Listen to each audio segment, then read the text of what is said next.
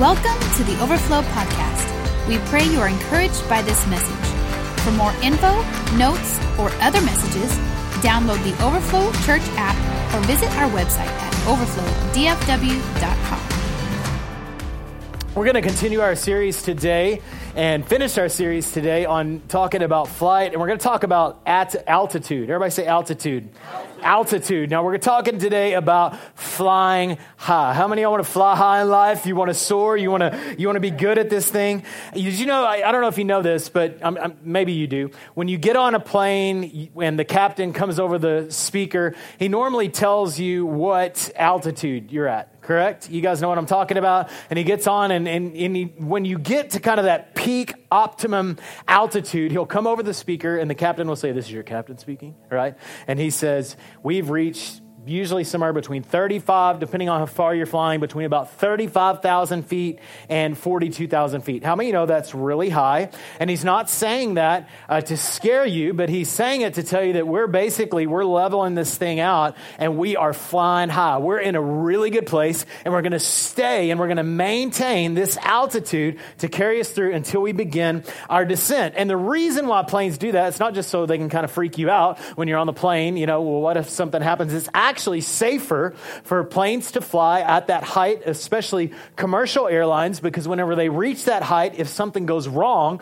there's a lot more time. I mean, you know, it takes you a lot further. Uh, it, it takes a lot longer to go from that height all the way down to ground zero than it does if you're flying at, say, 10,000 feet. So they're able to work with things and, and, and it just ensures a lot more time for the pilot in case something does go wrong. So there's, there's safety. That's part of the reason why they do it. The, another thing is, is strategic for a plane to fly that high. How many know that whenever you get that high, you can actually get above where the storms are? Oh, come on. And so the, the, the, pilot knows that, hey, there's a storm pattern here. Even if it's a shorter flight, let's fly a little higher than we normally do so we can avoid, avoid the storms and we can avoid some of what we talked about last week about turbulence. So it's interesting that turbulence and some storms, now, now not all storms and not all turbulence can be, can be avoided by flying at those heights, but, but a plane flying at those heights actually avoid a lot of the discomfort and a lot of the things that would hinder and make the flight unfun. Right? And so that's another thing. So it's safe and strategic. And the other reason why planes fly at this height is because it is efficient. Everybody say efficient. Efficient. So these planes get up there and they're flying 550 to 600 miles per hour. I mean, they are coast, you know, they are moving through the sky uh, pretty high. And how many know that you, when you're going that fast, you're probably not getting really good gas mileage? These guys are getting about a, a, a mile per gallon. Uh, um, yeah, a gallon per minute. I'm sorry, a gallon per minute, five miles per gallon. Now, if you had that in your car, you'd probably be getting a new vehicle, right? Especially if you worked across town. I know if you, have probably got the cool, like, you know, big old wheels and the awesome exhaust and the loud truck and everything, you're probably getting about five miles per gallon. But in a plane, how many you know that doesn't sound like it's very good? But when you consider that you're going 550 miles per hour, that's pretty good. And if you break that down, now we, we think per passenger, right? We're not thinking, okay, how, how much mile per gallon? You're actually getting in a, in a commercial, a full commercial airline, you are getting about 72 miles per gallon, which is better than your Prius, right? So you are getting, they're actually, planes are if you get the right perspective, very efficient. So with airlines, they know, man, we got to get it up to this height because if we're flying at this height, it's good, plane tickets are going to be cheaper. We're going to, it's going to be more comfortable. It's going to be safer. It's better for everybody if we just fly higher. And how many know that in your life, if you will just fly higher, it's going to be better for everybody. It's not just going to be good for you and your attitude and the things that you're going through. It's also going to be good for the people that live with you. Yes right? I know when I have a better altitude, when I'm flying at peak altitude in my life, my family is happier. You guys have heard if mama ain't happy, ain't nobody happy. Well, in the Brown house, that's true, but how many know that Leslie's hardly ever unhappy? But when Papa's unhappy, ain't nobody happy. And so, what's important for me is that I got to make sure that I'm flying at a good altitude, that I'm being efficient, that I'm being safe. Come on, that I am rising above the turbulence, that I'm rising above a lot of the things that I wouldn't have to deal with if I'm flying low. Are you with me? So, really, it's simple economics the reason why planes do this. If it's uncomfortable, if it's terrible, if it's frightening, nobody's going to fly. But it's bearable. We get up there, it's a little bit comfortable. They can serve you some orange juice and some peanuts, and you're golden, right? So, get this in life, our attitude determines our altitude. Have you ever heard that before? I don't know who coined that phrase, but I've heard it most of my life. Attitude determines our altitude. Is that true? Does the Bible say that? You know, the Bible says, have you guys ever heard that? Someone say, well, the Bible says, right? And they, now the Bible might not say that, but I believe the Bible does teach it. All right, so Romans chapter 8, verse 5 says this Those who live according to the sinful nature, how many y'all used to live like that? Uh, uh, four of us? Okay. You, I, in order to get the new life, you got to admit that that's the way it used to be, okay? So, those who live according to the sinful nature have their mindset. Everybody say mindset. mindset. What is a mindset? A mindset is a mindset. They have their minds set, they have a mindset. Are you okay? Yep. Listen, so they have their mindset on what the nature desires. They have their attitude on what the nature desires. But those who live in accordance with the Spirit have their mindset, they have the mindset, they have the attitude of what the Spirit desires. How many know that an attitude is a mindset? The mind of the sinful man is death. Oh. But the mind controlled by the Spirit is life and peace. So we want to have the mindset, we want to have the attitude that determines our altitude. Because if we have the right mindset, the right attitude, then we can experience life and peace. Some of you are not experiencing life and peace because you're thinking like the old guy. You're thinking like the dead guy because when you came to Christ, you died. You're thinking about him.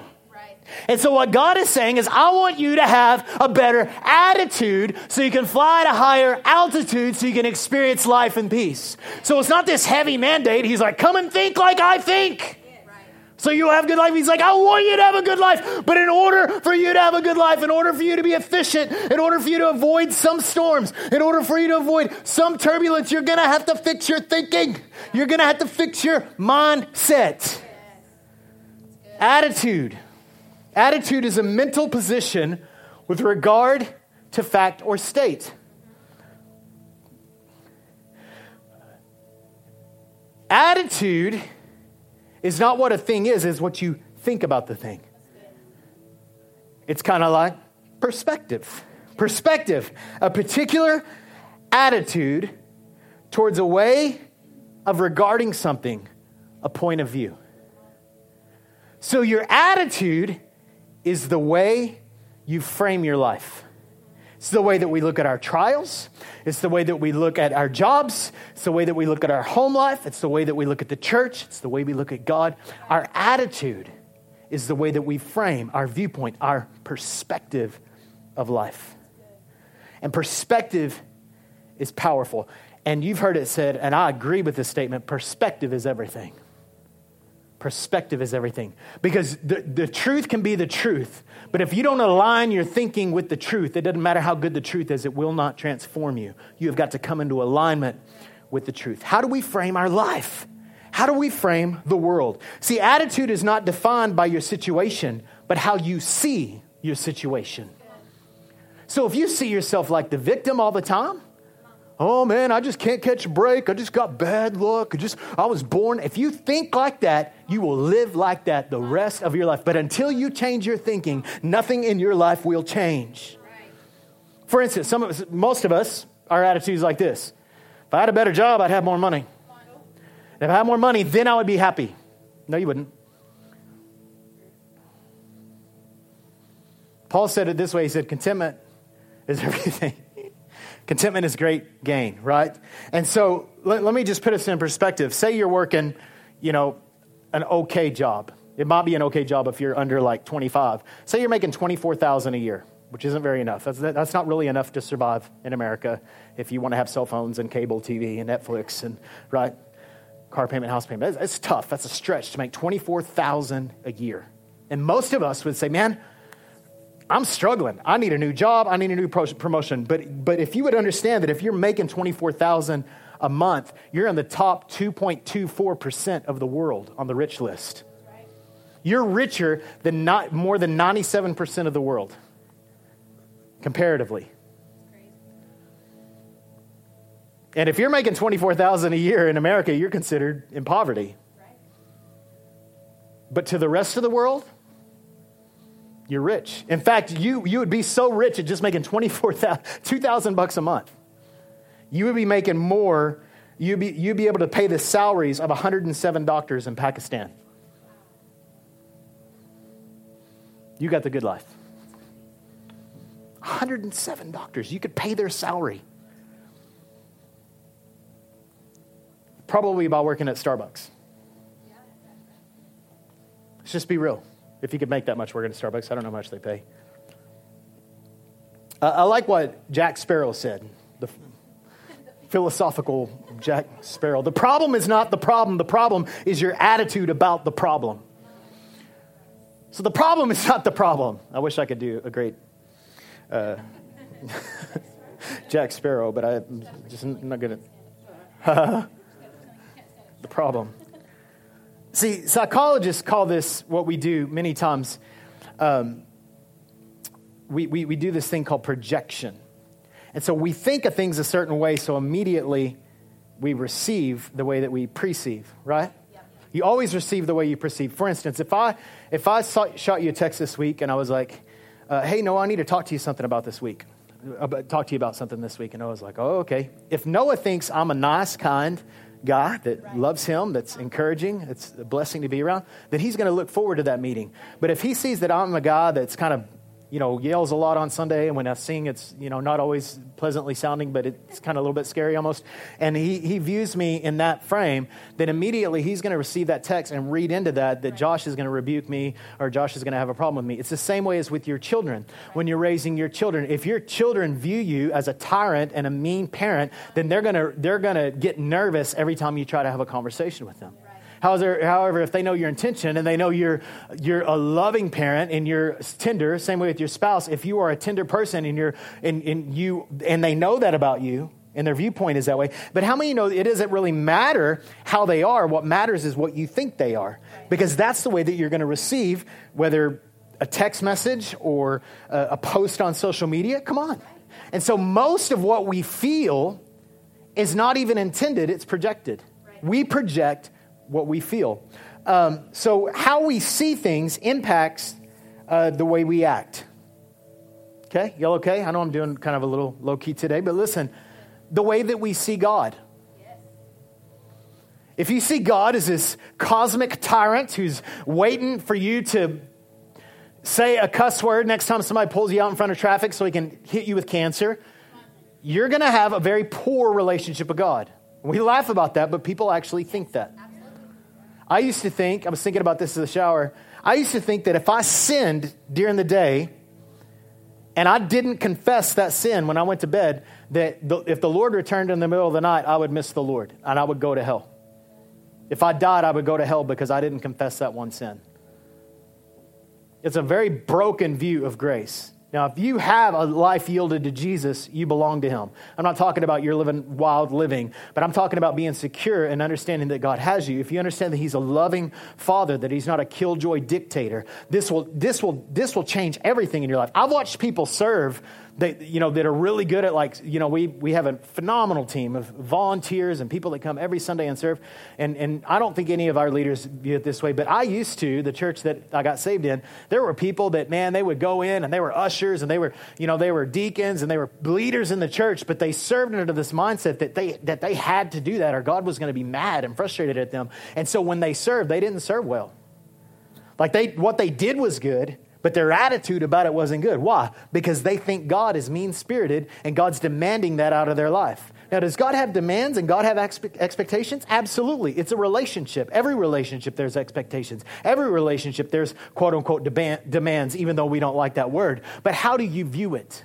Do you view it as I have to do all these things to gain God's pleasure, to earn God's love? If you live like that, then everything that you serve, when you come into worship, I can tell you what, I can look across the room, and I, am not judging, and I guess I am judging, um, but not condemning, right? Because we all make judgments every day. You made a judgment to be here this morning. I'm not saying it to condemn you, but I could look around the room during worship and, and, and get a little bit of an idea of what people think about how God thinks. Because the way that you respond to Him when He walks into the room. Okay? Um, so the way that we see God impacts the way that we act. How do you see God? What is your perspective of God? Is, is, is it framed by the scriptures and framed from your history with the Lord? Or is it framed by religion and things that you've been told, whether those things are right or wrong? How are you framing the way God is? The way that we see ourselves. You know, our in look directs our output. So the way that you see yourself, if you're shameful, if you if you're angry, you're going to treat others those ways. You're going to shame other people. You know, um, so usually when people have a bad attitude, it's because the way that they view God or the way that they view themselves. Do you see yourself as a victim? Or do you see yourself, as Romans chapter 8, 37 says, that you're more than a conqueror? How do you see yourself? Do you, feel, do you see yourself always fighting for victory? Or do you see yourself as already victorious and you're living from that? And there is a, a diabolical difference. And if I can tell you, teach you this, beloved, you are an overcomer.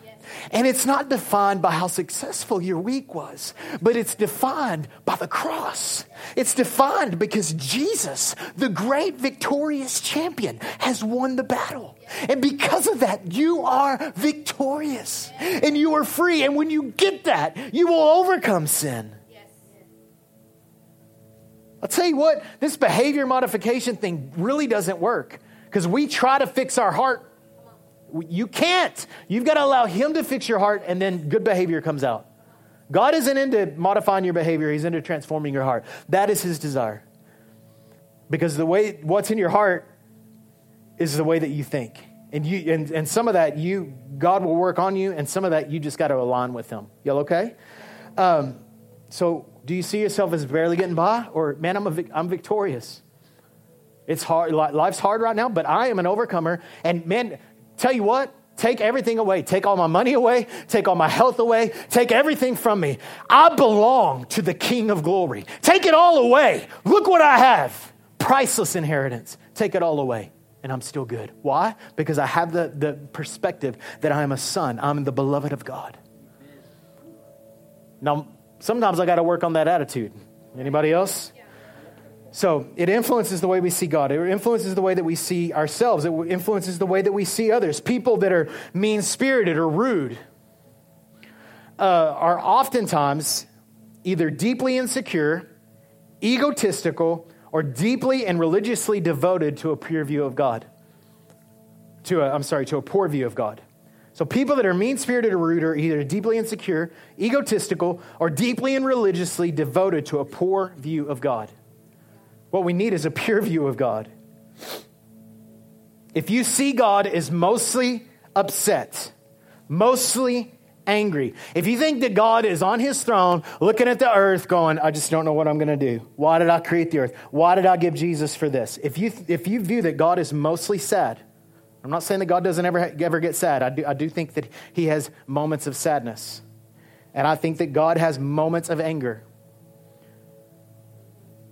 But if you see God as mostly sad, mostly disappointed, mostly angry, you will treat others like God is mostly disappointed, mostly angry, mostly upset, right. mostly disappointed. Right. Instead, what, is that God's attitude? Well, it says in Romans chapter 14, verse 7, that the kingdom of God is righteousness, it's right standing with God, right. righteousness, peace, and joy in the Holy Ghost. That's the kingdom. Jesus said it's the Father's good pleasure to give you the kingdom. So it's his pleasure to give you righteousness through Jesus, peace through Jesus and joy in the Holy Ghost. So God's default is not anger and frustration and chaos. His default is righteousness, peace, and joy in the Holy Ghost. So God wants you to experience and walk in righteousness, peace, and joy in the Holy Ghost. It's your destiny. It's the kingdom. Why would he say that's the kingdom if that wasn't the way he is? So, in order to have the attitude of Christ, because that's what we're called to, because, you know, look at Jesus. How does God feel? Look at Jesus. Jesus is in a very broken world. Go, go do some study of the world that Jesus was brought into. You think America's bad right now? Do some study and see how much worse it was in Jerusalem at the turning of time. Go, go and look. Way worse than America is right now. I know you think that God is so consumed with it. He's consumed with the heart of people. He's not so bothered by our political systems. Are you with me? Until they involve morality. Listen, Jesus was in a very jacked up world, but had a very good attitude about it. I mean, do, did, we, did we read in the scriptures that did Jesus have times where he went away and got alone to pray? Absolutely. Did he have moments? Yes, he had these moments, but mostly his default was joy, life giving, peace. He, he made the, the environment electric. That's what we're called to. We're called to have the attitude of Christ, not the attitude of the world, not the attitude of a political party, not an attitude of, of, of, of some Christian that maybe represented God good or bad. We're called to have the attitude of Jesus. Jesus lived at a very high altitude. Yes. I mean, how much higher can you get? Philippians 2 Do not be selfish. Don't try to impress others. Be humble. Oh. Sorry. Can y'all forget the last little statement? Don't be selfish. Don't try to impress others. Be humble, thinking of others better than yourself.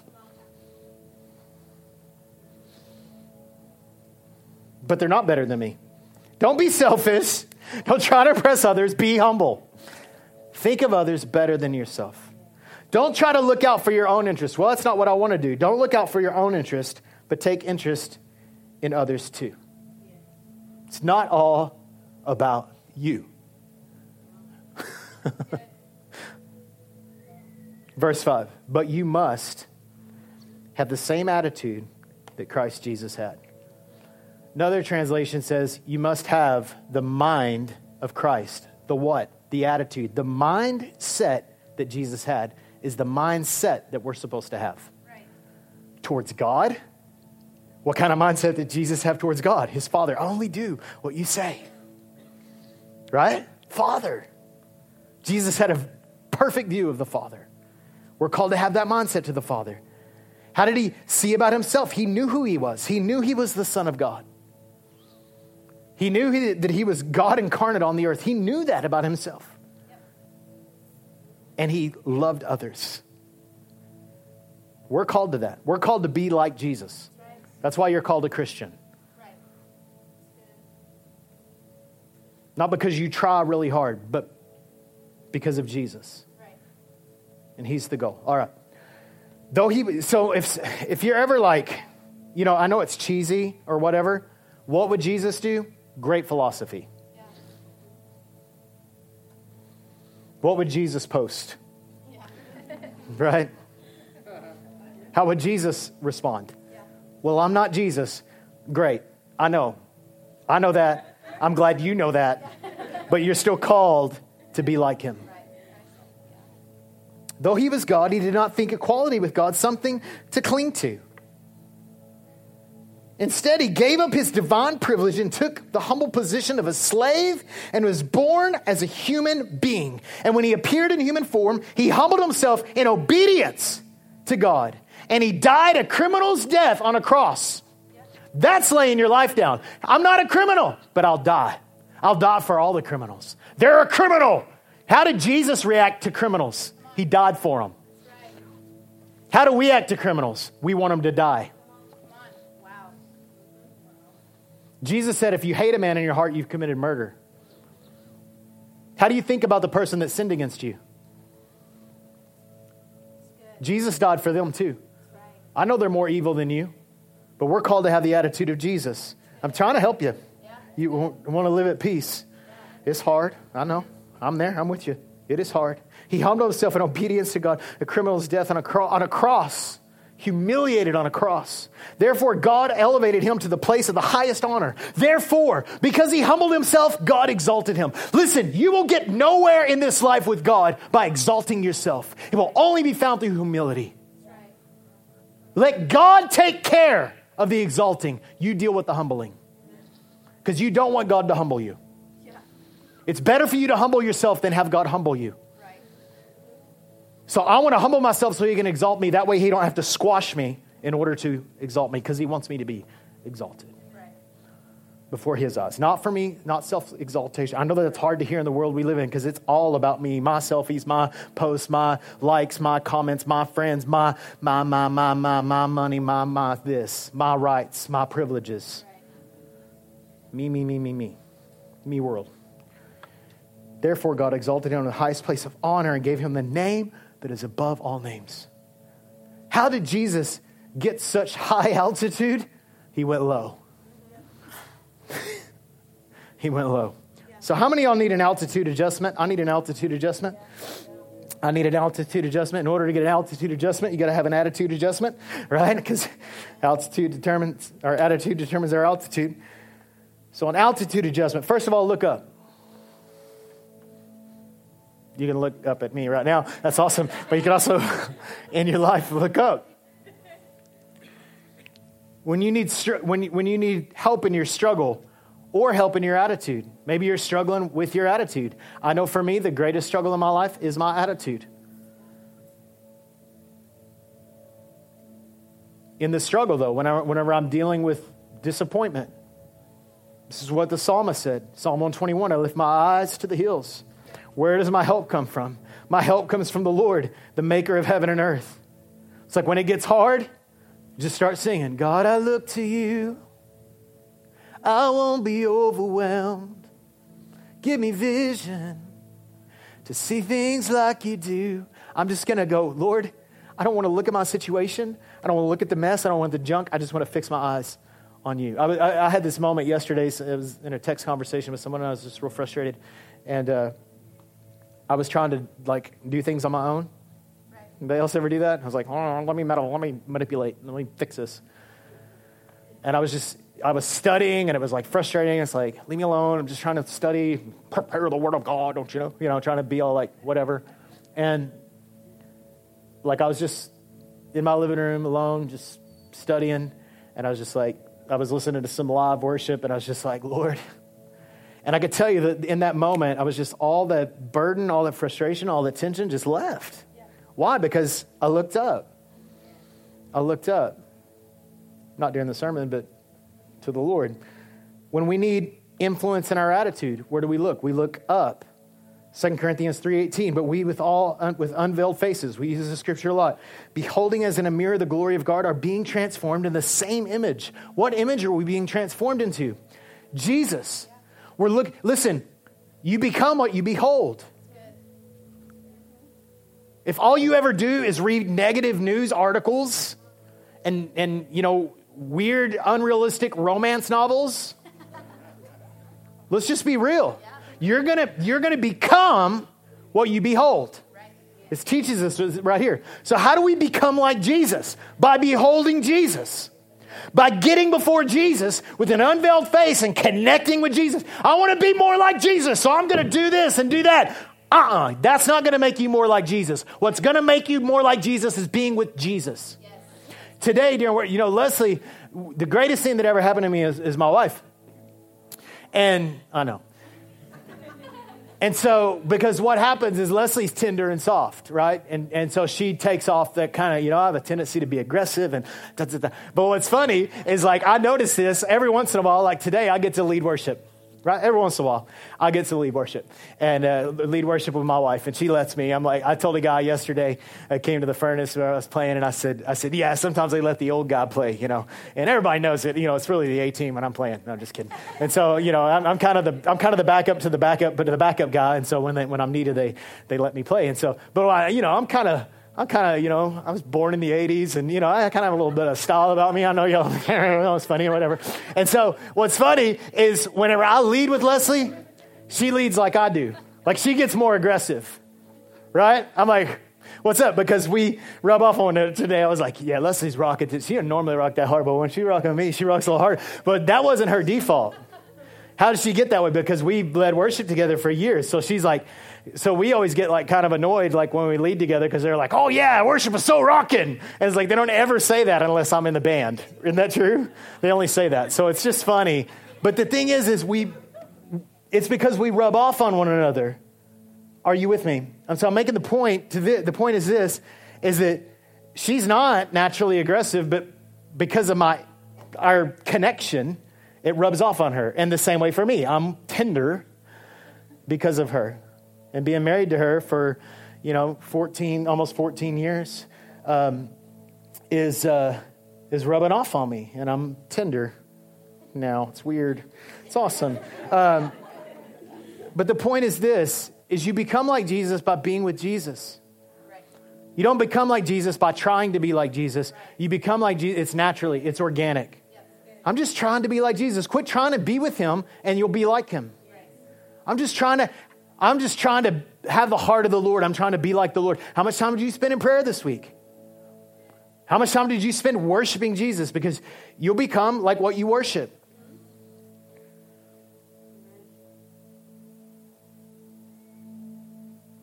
I'm going to stop there on that point because we need to move on. Number two, look from.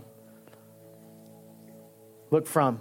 How many know you are seated in heavenly places. Ephesians 2 6, God raised us up with Christ and seated us with him in the heavenly realms. You're seated with Jesus. So you look from that position.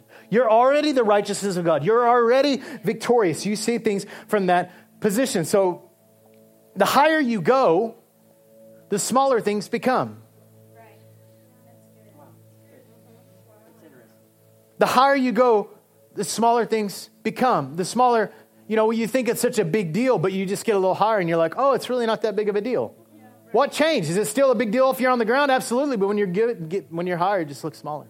So Leslie and I had this uh, for her birthday. It was a couple months delayed because of just some scheduling things. And so this weekend we went and we, you know, had this deal at this place called Delta Charlie's in Dallas where they, you eat dinner and then they fly you in a plane for a little while. And uh, so we go and we get on this prop plane and everything, and they put these headsets, this noisy, over there's a cotton ball, and I feel like over here in the building. And so we're flying around downtown, and it, we're, we're just up there, and Leslie and I are just both like, it looks so small. Downtown looks so big when you're on the street, but when you can get above, when you get a little bit higher, when you can be seated in a higher place, you realize it's really not that big. But you know what else we noticed about it? Is we saw things that we couldn't normally see by being in that plane. Then we were like, wow, I, did, I mean, downtown's bigger in some ways, but it but it's it's it, it, feels smaller. But there's a lot more buildings than we realized that there were. There was a lot more going on there than what we thought when we were at street level. But now that we're up a little higher, we have a different perspective. The higher you go, the smaller things are. Um, I need a little help. So I got this tape measure today, and this is what we do with our life, right? We stay on the ground. Emily, would you take that? And uh, hey, babe, would you stand and just go go that way with it? We're gonna, I want, I want to just kind of go around. Can you stand right here? Oh, yeah. yeah. And somebody else stand right there by Emlyn. And we're gonna go boom. We're gonna go that way with it. We're gonna we're gonna make a big square right here around all you awesome people in the middle section because the middle section is where it's at. I'm just saying thank you, thank you. I love you guys too, but but but you know these people love me a whole lot so they're sitting in the middle and it helps me. So let's keep going. Let's, let's bring it all the way. How many feet we at right now? Let's see.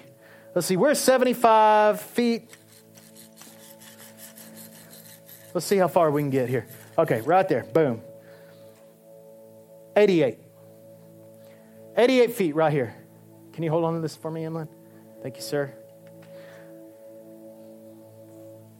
If your life if you live to be 88, that's pretty good in today's standards. Most of us hope to live a little longer than that. But if you lived 88 years, that's, that's pretty long life. That's pretty good. Naturally, you could die that old, right? And so, what we tend to do in our lives is we tend to do this.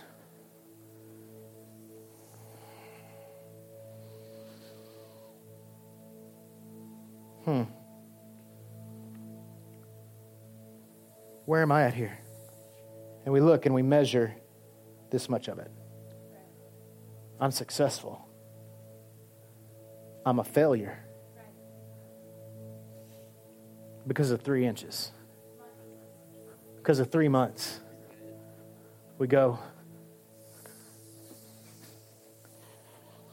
When I was 13 years old, everything changed. We forget about the rest of life.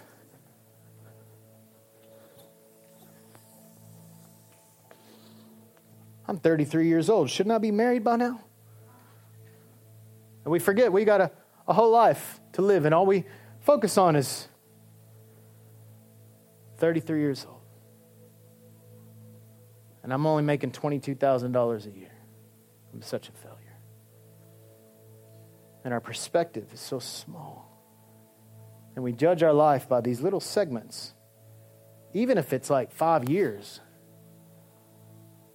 I'm like, wow, my life was totally transformed. And maybe it was, and maybe it was for the good. But can I tell you, there's a whole lot more to life than five years. Would you change your perspective? Thank you, guys. Would you change your perspective? Would you get a bigger view? Look beyond. It's number three. Look beyond. Listen, it will get better. Everybody say that. Look at your neighbor and say, It will get better. It will get better. Look at your other neighbor and say, It will get better. Hey, I don't know how good it is. I don't know how bad it is, but I can guarantee you it's going to get better. You know, some people are like, well, you know, that's really great, Pastor Josh, but I'm, I'm more of a realist, right? I'm not, I'm not pessimistic. I'm not optimistic. I'm realistic. How many of you ever heard that before? So when people say that, I'm, I'm like, so you're a pessimist, right? When they say that they're a realist. Because that's normally what people are saying. Listen, it is critical to be, to be ob- objective. It's critical. It's cr- critical for you to get out of that season off the ground. It's important for you to have a bigger perspective. The way that you evaluate yourself, the way that you look at others is so important for you to be objective. Get out of your little world, get off your screen, and realize there's this great big world that has zero to do with that thing that we invest so much of our lives into. Me too. And it, isn't it crazy?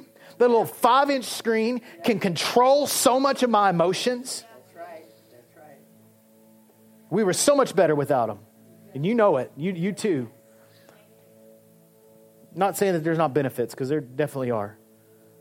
But the way that we judge ourselves,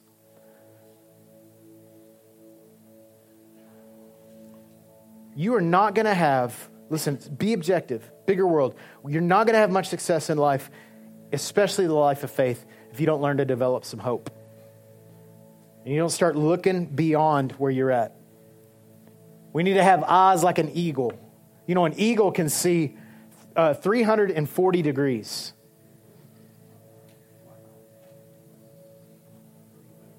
We can see like 90 degrees, or not 90, like 180 degrees. We need a bigger perspective. We need to have those eagle eyes, right? And an eagle from a 10 story building can see an ant on the ground. That's insane. Yeah. I can't even see one from like two feet. What's your point? My point is, is we've got to develop eyes that are not so narrow. Right. Come on. A view that's not so narrow that we would open up. People get this one little revelation about God and they think it defines everything, and it will totally transform you, one little revelation, but that's not exhaustive. There, there's no revelation. Let me say this there's no revelation about God that's exhaustive. That's why we can, talk, we can sing Abba for a thousand years. And we still, won't, we still won't get the love of God. We still won't understand the fatherhood of God completely. Inexhaustible. Okay. And number four, lighten up. Lighten up.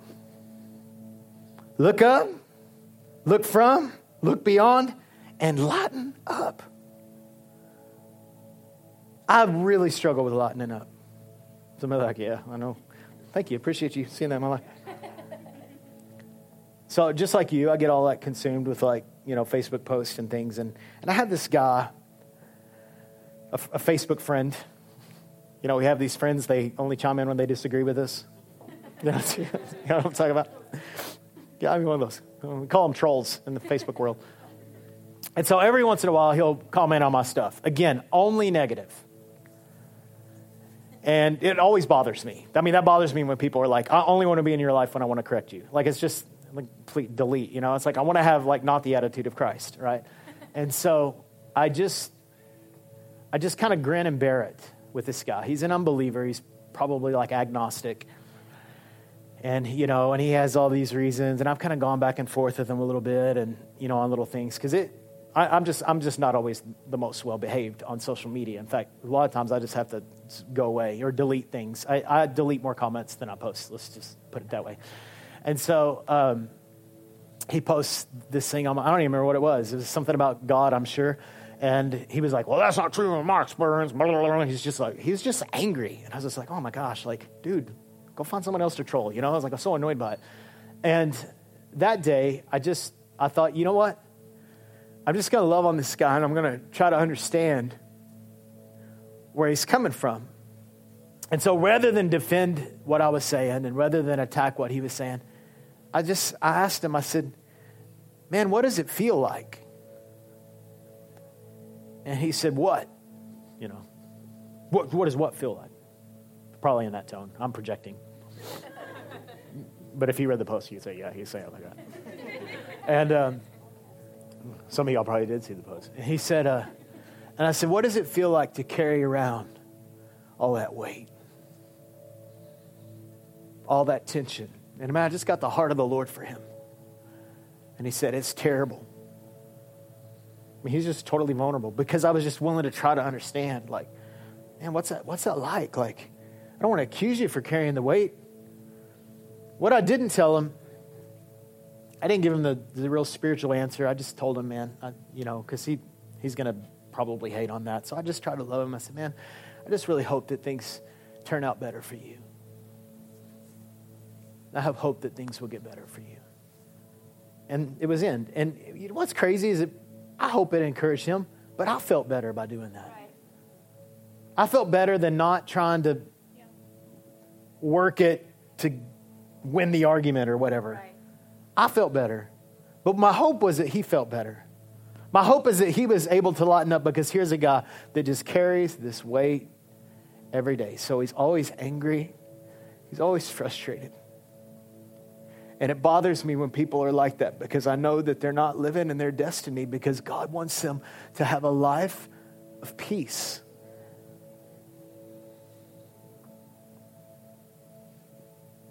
It's very difficult. That's what he said. I was like, oh, God, touch this man. Break in and restore his heart. And, uh, If I was going to share him a scripture that day, which I didn't because I knew he wouldn't have received it, it would have been this one right here where Jesus says in Matthew 11, Baby, you want to come up? Come to me. Come to me. All you who are weary and carry heavy burdens, and I will give you rest. Jesus didn't say I give you give you sleep. He said I'll give you rest. You get peace from rest, not sleep. You can sleep 15 hours tonight you won't have peace when you wake up, but rest is different. Take my yoke upon me. Let me teach you because I am humble and gentle, gentle in heart, and you will find rest for your soul. You'll find rest for all that weight you carry because my yoke is easy to bear. And my burden that I give you is light. I want to lighten your load because you know what? Planes are a lot more sufficient when they have a lighter load. It's a lot easier to get lift. It's a lot easier to fly through the sky. It's a lot more efficient to gain altitude when it's light. But sometimes we just carry all this stuff. And the Lord's saying, lighten up. And for some of us, lighten up means chill out. For some of us, it means, God, I can't handle it anymore. The guilt, the shame, the anger. And today I just want to I just want to let you have it because it's too heavy.